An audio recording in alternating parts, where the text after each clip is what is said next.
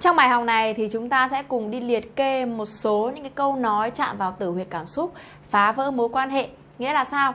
À, nếu như chúng ta đã xác định được vợ hoặc chồng của chúng ta có tử huyệt cảm xúc là bản thân này, tiền bạc này, danh tiếng hay là tình yêu rồi mà nếu như chúng ta có những cái câu nói nó không đúng, nó chạm vào tử huyệt khiến cho họ bị tổn thương, khiến cho họ bị cảm thấy khó chịu thì rất dễ dẫn đến mâu thuẫn và phá vỡ mối quan hệ giữa hai vợ chồng.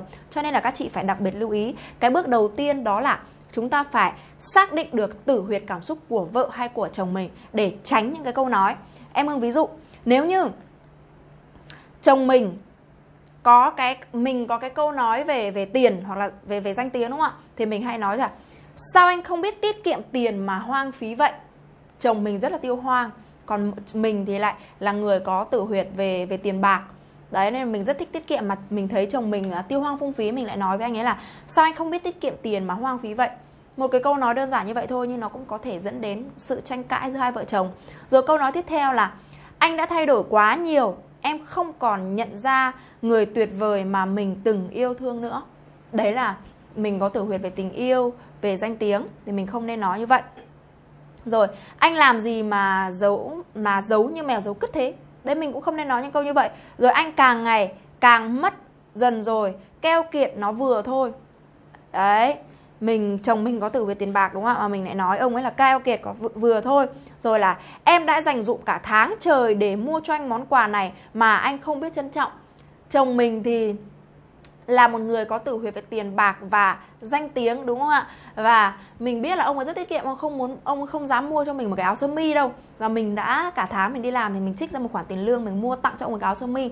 Nhưng về thì ông ấy lại à, cái này bao nhiêu tiền? Sao mua làm gì mà đắt thế? Anh cần thì không cần phải mua tốn tiền. Đúng không ạ? Thế mình lại nói cái câu là em đã dành dụng cả tháng trời để mua cho anh món quà này mà anh không biết trân trọng thế như vậy thôi thì nó cũng khiến cho hai vợ chồng bị mâu thuẫn rồi. Rồi câu nói tiếp theo là mặt anh càng ngày càng nhăn nhúm, khó chịu trông rất là khó coi. Đấy, nếu như mà ông chồng nào có từ về bản thân là hai vợ chồng rất đến, dẫn, rất dễ dẫn đến cãi nhau này. Rồi câu tiếp theo, không ở được thì biến, đúng không ạ?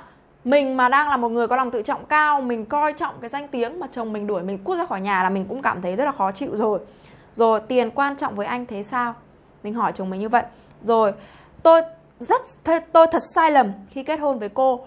Cô đã hủy hoại con người tôi. Đấy cái điều này cũng không nên nói trong vợ chồng nhá. Tiếp theo, anh chẳng được cái tích sự gì. Nếu mà chồng mình là một người có tuổi về danh tiếng, anh rất coi trọng về uy tín, về về về danh tiếng tiếng tâm đúng không ạ? Mà mình lại nói cái câu là anh chẳng có tích sự gì thì là xong rồi. Đấy. Các chị em lưu ý. Rồi em cứ sống vậy thì chẳng bao giờ có hạnh phúc đâu. Mình là người có tử huyệt hạnh phúc. À tử huyệt về bản thân. Mình rất là mong muốn có một cuộc sống hạnh phúc. Mà chồng mình nói câu với mình thì mình có tổn thương không ạ? Rồi câu nói tiếp theo. Em mong con chúng ta sau này sẽ trở thành một bác sĩ. Đấy và con chúng ta nếu như sau này trở thành một người tài giỏi và mình có tử huyệt về danh tính tiếng mình muốn con mình là à, được mọi người ca ngợi mọi người tôn vinh đúng không ạ? Thì mình con mình mà đạt được cái điều đó thì mình cảm thấy rất là sung sướng vì đã chạm đúng vào cái tử huyệt của mình. Rồi anh có muốn mình khỏe hơn không? Đấy là từ huyệt bản thân. Nếu như mà à, ông ấy có từ huyệt bản thân mà ông ấy đi uống rượu nhiều thì có phải là nó sẽ uống rượu rồi hút thuốc lá nhiều nó sẽ hại sức khỏe không ạ? Mà mình hỏi ông ấy là anh mình thay vì mình nói là anh đừng hút thuốc anh đừng uống rượu nữa thì mình hãy hỏi rằng anh có muốn mình khỏe mạnh hơn không? Đấy chạm vào cái từ huyệt bản thân của chồng mình. Anh cảm thấy thế nào khi ngồi chờ đợi chờ đợi vợ cả đêm? Đây cũng là từ huyệt bản thân. Làm thế nào mà dạo này trông vợ xinh và đẹp thế? Nếu như mà mình có tự về bản thân, mình thích người khác, khen mình xinh đẹp, đúng không ạ? Mình xinh đẹp thì chồng mình khen mình câu đó thì mình có sướng không ạ? Rất là sướng, đúng không? Rồi tiếp theo, em đã có nhiều người chạy theo, em đã có nhiều người chạy theo tán tỉnh nhỉ? Mình là người có về, có từ về về tình yêu và nếu như mà mình cảm thấy rất là tự hào vì mình luôn được nhiều người đàn ông săn đón, nhiều người đàn ông theo đuổi và tự nhiên có một người nói với mình là ừ em có nhiều người đàn ông theo đuổi nhìn mình cũng cảm thấy sướng, đúng không ạ? Phê, đúng không?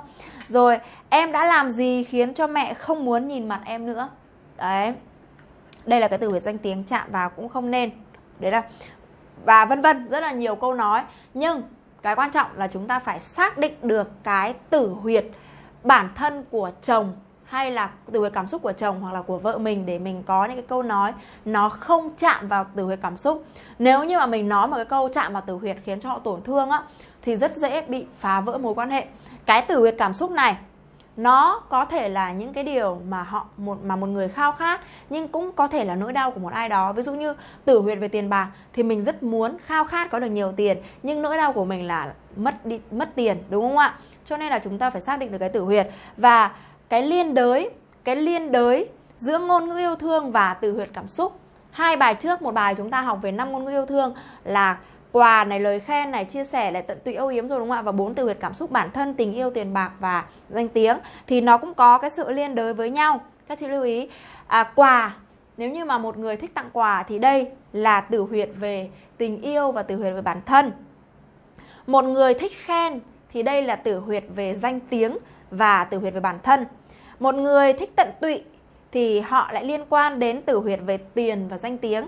Một người thích chia sẻ thì đây là tử huyệt về tình yêu, một người thích âu yếm thì đây là tử huyệt về bản thân. Các chị hãy à, chú ý cái liên đới giữa ngôn ngữ yêu thương và từ huyệt cảm xúc này để và những cái dấu hiệu mà em Hương đã chia sẻ ở bài trước về bài 4 từ huyệt cảm xúc thì các chị sẽ phát hiện ra xem người bạn đời của mình họ thích gì và nỗi đau của họ là gì để cái gì mình nên và cái điều gì mình không nên thì đây là một cái điều sẽ giúp cho các chị hỗ trợ các chị rất là đắc lực trong cái việc mà giữ ngọn lửa hạnh phúc gia đình. Xin chào và hẹn gặp lại các